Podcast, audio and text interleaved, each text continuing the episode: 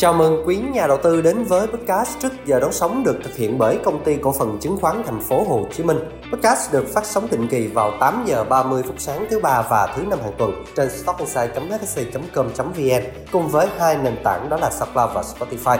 Tôi là Hoàng Tâm là người sẽ đồng hành cùng quý nhà đầu tư trong số phát sóng này. Kết thúc phiên giao dịch đầu tuần, chỉ số VN Index đã tăng 2.47 điểm, đạt mức 1.103.66 điểm. Thị trường tuy có nghiêng về bên bán với 383 mã giảm, nhưng cũng không chênh lệch quá nhiều so với số lượng mã tăng là 331 mã. Sắc đỏ chiếm phần lớn trong rổ VN30 với 14 mã giảm, 10 mã tăng và 6 mã tham chiếu. Thanh khoản thị trường thì có sự sụt giảm với khối lượng giao dịch khớp lệnh của VN Index đạt hơn 750 triệu cổ phiếu, tương đương giá trị đạt hơn 15.000 tỷ đồng. Và bây giờ chúng ta sẽ cùng gặp gỡ với chị Lưu Duyên, chuyên gia phân tích cao cấp của HC để cùng lắng nghe những nhận định của chị. Xin mời chị. Dạ vâng, xin kính chào anh chị nhà đầu tư, xin chào anh Tâm. Rất vui được gặp lại anh chị trong số tiếp theo của chương trình podcast trước giờ đoán sóng của HSC trong buổi sáng ngày hôm nay. Rất cảm ơn câu hỏi mà anh Tâm đã đưa ra về quan điểm thị trường của Duyên ở thời điểm hiện tại. Thì đầu tiên, nếu như mà chúng ta xét về góc nhìn liên thị trường thì anh chị nhà đầu tư có thể thấy rằng là các chỉ số chứng khoán Mỹ tiếp tục duy trì đà hồi phục mạnh kể từ đầu tháng 11 cho tới thời điểm hiện tại, ghi nhận 3 tuần tăng điểm liên tiếp và dấu hiệu lạm phát hạ nhiệt là tiêu điểm chính hỗ trợ cho đợt hồi phục của các chỉ số trong thời gian này. Theo Cục Thống kê Lao động của Mỹ cho biết vào hôm 14 tháng 11 vừa rồi, thì chỉ số giá tiêu dùng CPI toàn phần không thay đổi trong tháng 10, so với mức tăng dự kiến là 0,1% và mức tăng 0,4% trong tháng 9. Ngoài ra thì CPI cơ bản ở mức tăng 0,2% so với tháng trước, thấp hơn con số dự đoán là tăng 0,3%. Và với cái dữ liệu đáng khích lệ này một lần nữa củng cố cho luận điểm rằng là Fed có thể sẽ không nâng lãi suất và động thái tiếp theo là có thể sẽ cắt giảm 50 điểm cơ bản ngay trong vòng 6 tháng tới. Và theo công cụ của CME Group, Fed Watch Tool, thì khả năng Fed cắt giảm 25 điểm cơ bản tại cuộc họp Ủy ban chính sách tiền tệ diễn ra vào tháng 3 năm 2024 đã tăng lên mức là 27,5%. Ngay sau đó thì số đơn xin trợ cấp thất nghiệp của Mỹ đã chỉ ra cái sự yếu kém của thị trường lao động đang càng củng cố cho cái kỳ vọng rằng Cục Dự trữ Liên bang sẽ ngừng tăng lãi suất. Và tới thời điểm hiện tại thì xác suất Fed sẽ nới lỏng thước đo lãi suất vào tháng 5 năm 2024 đã lên tới gần 60%. Và với những cái kỳ vọng về hành động của Fed đang càng thúc đẩy cái sự tự tin của tâm lý thị trường và dòng tiền đang được chứng kiến sự chuyển dịch mạnh ra khỏi các loại tài sản an toàn như là USD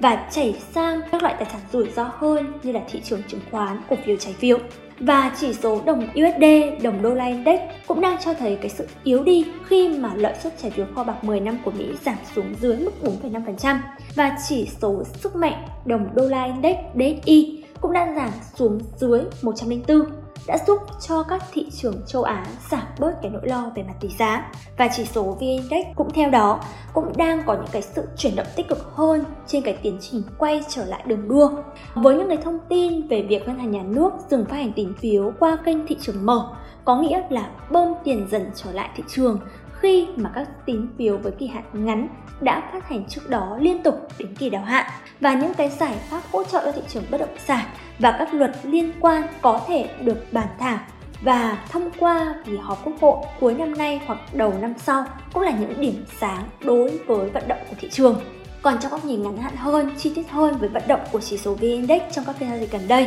thì anh chị nhà đầu tư có thể thấy những cái biến động trong ngắn hạn đang dần gia tăng. Áp lực chốt lời xuất hiện mạnh hơn khi mà xuất hiện các thông tin rumor ảnh hưởng đến tâm lý của nhà đầu tư trên thị trường chứng khoán. Đồng thời thì thị trường cũng ghi nhận cái đà tăng rất nhanh và mạnh kể từ hồi đầu tháng 11 cho tới thời điểm hiện tại, đâu đó khoảng hơn 100 điểm. Nhiều cổ phiếu cũng ghi nhận mức tăng 20 đến 30% đã gây khó khăn cho các vị thế mua mới đang tìm kiếm cái cơ hội trong ngắn hạn.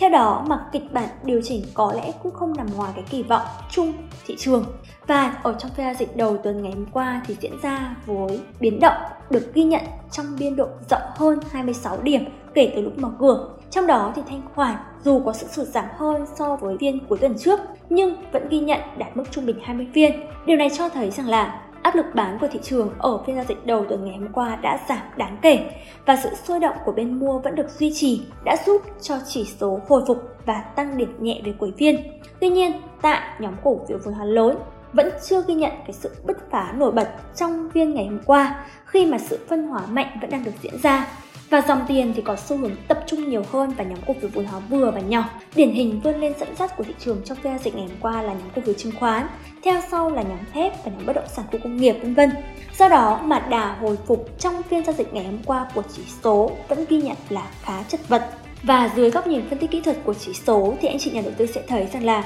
ngưỡng hỗ trợ tại ngưỡng 1.100 điểm của chỉ số vẫn được bảo toàn sau phiên giảm mạnh cuối tuần vừa rồi cho thấy rằng là cái phản ứng tích cực của chỉ số tại đây và tạo điều kiện để xu hướng hồi phục từ đầu tháng 11 cho tới thời điểm hiện tại của chỉ số vẫn tiếp tục được duy trì. Theo đó, mà nhà đầu tư vẫn có thể tiếp tục nắm giữ cổ phiếu đang có trong danh mục. Bên cạnh đó thì anh chị nhà đầu tư cũng cần phải chuẩn bị sẵn sàng cho việc gia tăng vị thế, nếu như vận động tích cực của chỉ số đi kèm với sự đồng thuận của nhóm cổ phiếu vốn hóa lớn và dòng tiền trong các phiên giao dịch tới. Ngược lại, thì anh chị nhà đầu tư cũng cần phải giữ tâm lý phòng thủ chặt nếu như phe mua bất ngờ thất thế và suy yếu và dưới góc nhìn dài hạn hơn đối với vận động của thị trường chứng khoán Việt Nam thì thị trường chứng khoán Việt Nam sẽ đi cùng với những cái tín hiệu hồi phục của nền kinh tế và các chính sách hỗ trợ của chính phủ và ngân hàng nhà nước thì những cái nhịp rung lắc điều chỉnh giảm của thị trường như thời điểm hiện tại thì sẽ là cái cơ hội để cho anh chị nhà đầu tư có thể tích lũy thêm với những mã cổ phiếu tiềm năng